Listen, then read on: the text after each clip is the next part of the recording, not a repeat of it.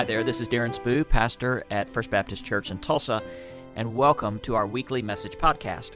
We would invite you to join us in person Sunday morning at 8:30 and 11 o'clock in downtown Tulsa, or check out our webpage at tulsafbc.org. God bless you, and have a great week. So, right now, I'm reading a biography of Eugene Peterson probably one of the most important pastors of the last century. Now, not the most dynamic and not the most popular, but everything he did was very intentional, and he's had a great impact on many pastors. But he tells in his biography about his first um, Christian convert. He was in first grade, and he was walking home from school, and every day a, an older boy named Cecil Zachary would meet him on the road. Now, Cecil Zachary was bigger, he was older, he said, What I remember is he wore that red flannel shirt, red and black, no matter how hot or how cold it was. But Cecil Zachary would beat him up a couple of times every week. And Eugene Peterson, being raised in a Christian home, said, I would go home and quote verses about turning the other cheek and praying for those who persecute you. But one day he'd finally had enough, and Cecil Zachary was picking on him. And Eugene Peterson said, To my surprise and to his, I grabbed Cecil Zachary and I put him on the ground and I pinned him there. It surprised us both that I was stronger than he was. He said, I took my fist and I punched him in the face, and blood spurted from his nose and landed on the snow. And he said, Say, uncle. No, he hit him again. And Eugene Peterson said, That's when my Christian training reasserted itself. Instead of saying, Say, uncle, he said, Say, I accept Jesus Christ as my Lord and Savior. Cecil Zachary said, No. So I hit him again. Say Jesus Christ is your Lord and Savior. No, hit him again. Finally, on the third time, Cecil Zachary said, I accept Jesus Christ as my Lord and Savior. And Eugene Peterson said, Thus was my first Christian convert. Now, as a coda to this story, in 2006, Eugene Peterson returned back to that area to preach in an Episcopal church. And when he did, he learned that Cecil Zachary had lived in that area all the way through his life had died just six months earlier and had died in a relationship with the Lord. And Eugene Peterson said, I felt vindicated in my evangelistic methods. So that's not the way we should work as followers of Jesus. We can't pound Jesus into somebody. Or maybe that's exactly the way that it works. So we're in this teaching series on anxiety. And by the way, we're drawing to the end of this. We're going to finish up next week uh, by looking at Jesus and kind of ending our teaching, talking less about anxiety and more about peace. But think about who we've talked about so far. We've talked about Moses and Elijah and Jeremiah and Jonah and Job, and what they all have in common is they are in the Older Testament. Now we go to the New Testament and we meet Paul. And Paul has an advantage that all those other people didn't have. Paul had Christ, but Paul also had to deal with the Corinthians. This is a church that he started in the town of Corinth. Really, the best way I can describe Corinth is just say it was, it was Vegas, baby. It was crowded. You know, Vegas has more hotel rooms than any other city in the world. And Vegas is also very corrupt. More than one medical professional has been fired in Vegas for betting on when patients would actually die. It's crowded and corrupt. That's what we know about Vegas. That's exactly what Corinth was like. So much so that on the Corinthian Acropolis, there would be prostitutes that would work down here in the city.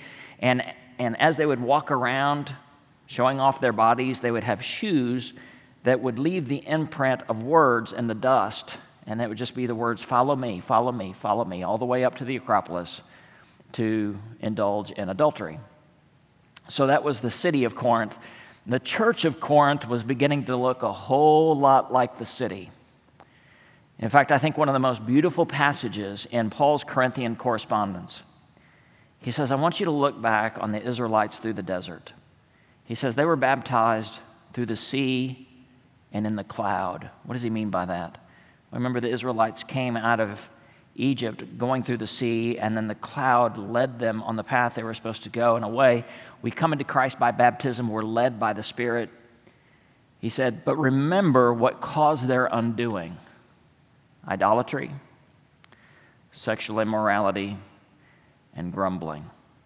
And the Corinthian church had to deal with the question that I think the church in every age has to wrestle with this same thing.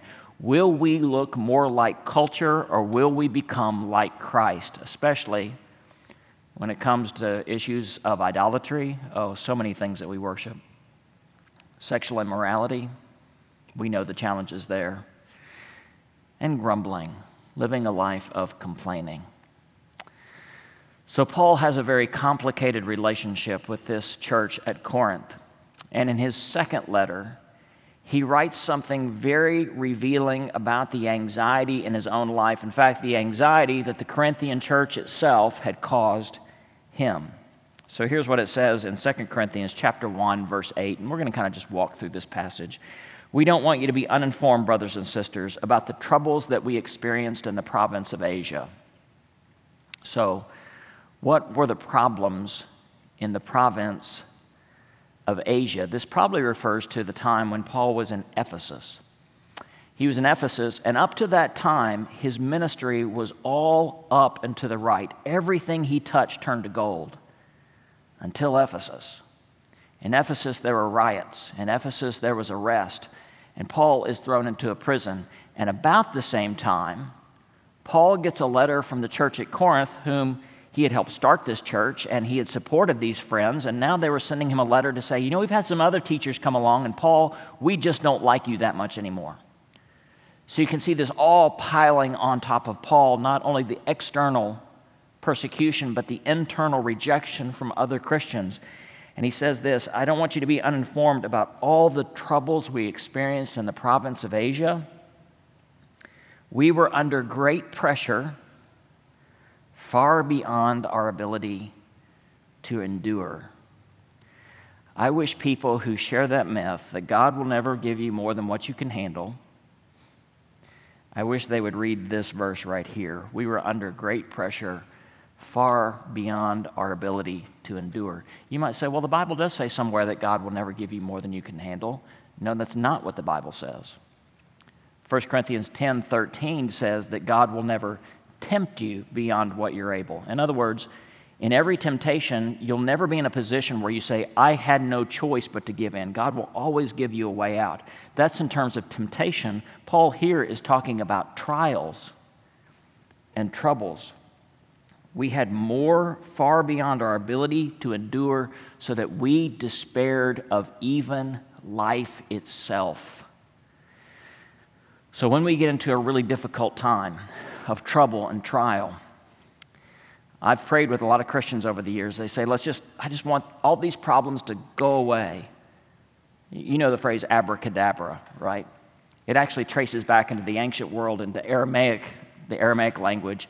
Avra cadavra, two words. It actually means, I make it so by my words. That we would like to just, with our words, say, problems, go away. But it could be, in those times we're tempted to pray abracadabra, that we need to lean into the anxieties, lean into those times where I've got more than I can handle, more than my ability to endure, because maybe, just maybe, God is trying to pound something into us, trying to pound something in that it goes down really deep into who we are, and we never lose this lesson, we never lose sight of this truth. So, indeed, this is what Paul says in verse 9 indeed, we felt we had received the sentence of death, but this happened so that we would not rely on ourselves, but on God who raises the dead. I want to read this same passage from another translation. This is N.T. Wright's translation of the New Testament called the Kingdom New Testament. Uh, N.T. Wright, for me, is one of the most important scholars of our era. Here's the same passage. I'm going to read it as a whole in his translation because I like the wording here. You see, my dear family, I don't want to keep you in the dark about the suffering we went through in Asia. The load we had to carry was far too heavy for us. It got to the point that we gave up on life itself. Yes, deep inside, we received the sentence of death. This was to stop us from relying on ourselves and to make us rely on God who raises the dead. Let me read that last section again. This was to stop us. Why would God take you to a point of anxiety that you have more than what you can handle? This was to stop us from relying on ourselves and rely on God who raises the dead. If you ever get to the point that life is throwing at you more than what you can handle, and maybe you're there right now today, it could be that God is trying to wake you up to the fact or wake you up to the question who are you relying in? Who are you relying on? Is it yourself or on the Lord? And maybe lessons like that can only be pounded into us. In fact, uh, Charles Spurgeon agrees. He says, when God gives us more than what we can handle, he's typically trying to teach us one of two things either more about ourselves or more about him. And I tend to believe that those both go hand in hand. Then, when we've got more than what we can handle, then we have reached our limits. We know our limits, but we also begin to discover the limitlessness of who God really is. So here's what I want to do I want to take this passage that, that Paul says, you know, I've been in a place in my life where I had more than I could handle. And God was trying to pound something into me about who I was relying on. And there's a lot of passages we could go to as a jumping off point to say, okay, what did Paul learn about himself? What did Paul learn about God? But I've chosen two, only two. The first is 2 Corinthians chapter 4. So if you're following along, you can just flip over a few pages and in 2 Corinthians chapter 4. Um, Paul is talking here um, about what he's discovered about himself. He says this in chapter 4, verse 7 But we have these treasures in jars of clay. Okay, we'll get to the treasure here in just a moment, but Paul says, I've learned something about myself. I am a jar of clay. If we could travel back in time to the ancient world, imagine every piece of Tupperware you have in your house being a clay jar. All right, that was what was used in the day for storage and for eating and all those things. So there was no plasticware, there was clayware. Two things about jars of clay is they are very fragile and most likely they're going to break. In fact, just a few weeks ago, I was on an archaeological dig in Israel, and we were taken into this subterranean cavern and we were digging out um, you know, archaeological artifacts, and we came up with, I mean, I, I've, I had enough clay to make a whole new jar. It was just broken clay. That's what Paul says I've learned about myself. I am a fragile and broken individual. So are you. You know, we have these high spiritual thoughts, but go without food for a day. You'll learn how unspiritual you really are. We are also all broken. We're all broken mentally. We're all broken emotionally. We're all broken physically. We all have these weaknesses. Paul says, I've learned I'm just like a clay jar, but inside of me is great treasure. See what he's learning about himself and what he's learning about God? There's a great treasure inside of me. Oceanographers believe that there are three million shipwrecks on the bottom of the ocean. This goes all the way back from a 10,000 year old canoe to a ship that sank in World War II. 10, uh, excuse me, 3 million shipwrecks. And they believe that there's enough treasure down there in those shipwrecks to equal about $60 billion. By the way, there was a Turkish vessel discovered just a few years ago to haul up all the gems and all the, the gold. It took 10 years and about 22,000 deep sea dives to pull up all this treasure. That treasure's down there in broken places. God uses broken people to hide away his best treasure. It's the treasure of the gospel. You say, well, what is that treasure? Well, if you look back just a few verses earlier in 2 Corinthians 4, it says, We have this treasure. Jesus is Lord, and we are servants. That's the treasure. Sometimes we get that backwards. I don't believe in atheist. I believe there are atheists, atheist, that I am the God of my life. You know what? That's not a treasure. That's, that's terrible. Oh, if I'm the God of my life. The treasure is when I understand that Jesus is Lord and I am not Lord, but what I am, I am to be a servant of God and I'm to be a servant of other people. That's this treasure found in jars of clay.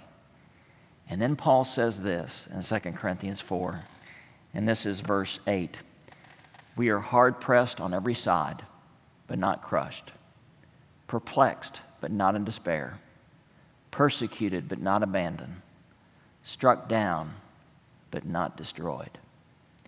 I hope you see what happens here. That Paul looks back on that 2 Corinthians 1. He said, We had more than what we can handle. I felt like we were going to be crushed. He said, But it turned out that wasn't the case after all. Not because of who I am, but because of who Jesus is and this treasure that he has put in our life. I've, I've taken the freedom to retranslate 2 Corinthians 4 8, which is for me one of the most beautiful passages in the New Testament, one of the most beautiful verses. And I've translated it simply like this We are pressed, but not depressed. We are at our wits' end, but we are not at our hope's end.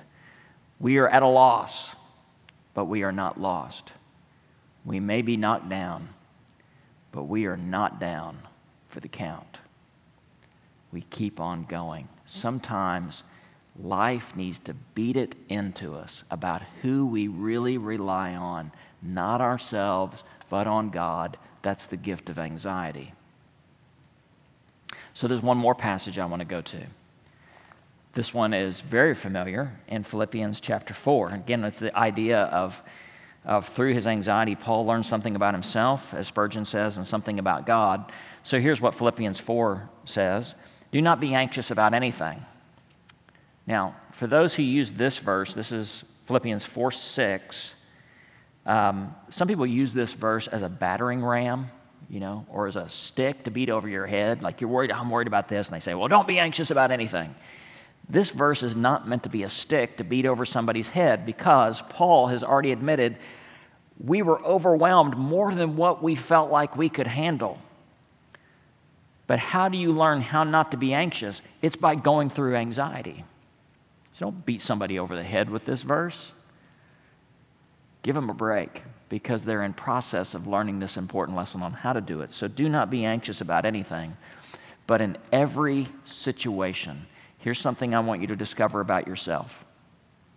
You can talk to God about anything going on in your life. I was having a conversation with one of uh, my fellow ministers here not too long ago, and we were talking about people coming into our office and saying the wildest things. And sometimes people tell us things, and I go, Well, I didn't expect to hear that today when I woke up, you know. Very personal and very private things, and sometimes you, you're shocked, but you try to remain unshocked. God's not shocked by anything. Whatever the situation, you can talk to Him about it by prayer and petition. Ask God for what you want. Now, if you're going through that time of anxiety, hey, I think it's natural, it's human to say, God, get me out of this. Maybe it's a braver prayer to say, not God, get me out of this, but God, what do you want me to get out of this? And it could be that He's trying to pound into you the fact that He wants you to rely more on Him. But ask for what you want pray and make petitions. I think back to my kids as they were growing up, and there's a lot of different categories of asking, but, but sometimes my kids asked for things that I knew I would never give them. You know, Dad, I want a tattoo. No. Yeah, not that I'm against tattoos, but probably what you tattoo on your body at 15 is not going to be what you want at 30, right? So no matter how much they ask, the, the answer is always going to be no. But there are some things I gave to my kids only because they asked. My daughter wanted a nose ring when she was 16. You know, that's not something I would have given her unless she asked. So we're taught here about the intimacy that we have with God and about our relationship with Him in Christ. That instead of being all worked up in anxiety, we take those prayer and petition with thanksgiving. Have you ever thought about thanking God for all those prayers you prayed over the years that He didn't answer the way that you wanted Him to? Some of the things I prayed. I'm so glad God said no. Or I'm so glad God said wait. So, what do we, what do we learn about Him? We learn that He's wiser than we are.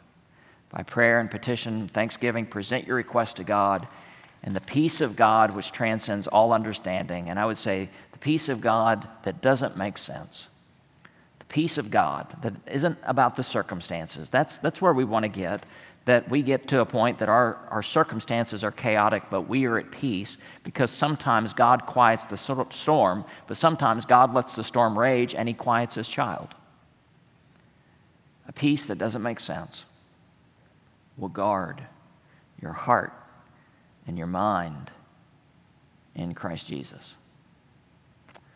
I often do this, just probably do this once a year, just stop and, and say, if God were to say three words to you today, He would just say the words, I've got you.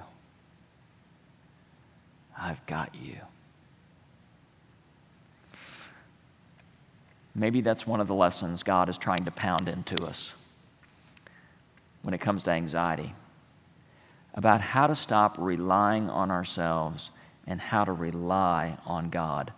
So, um, you're not going to know this name, but I find little stories like this to be interesting. And by the way, this is a, an imperfect illustration I'm about to use, but Colin Cantwell died this last week.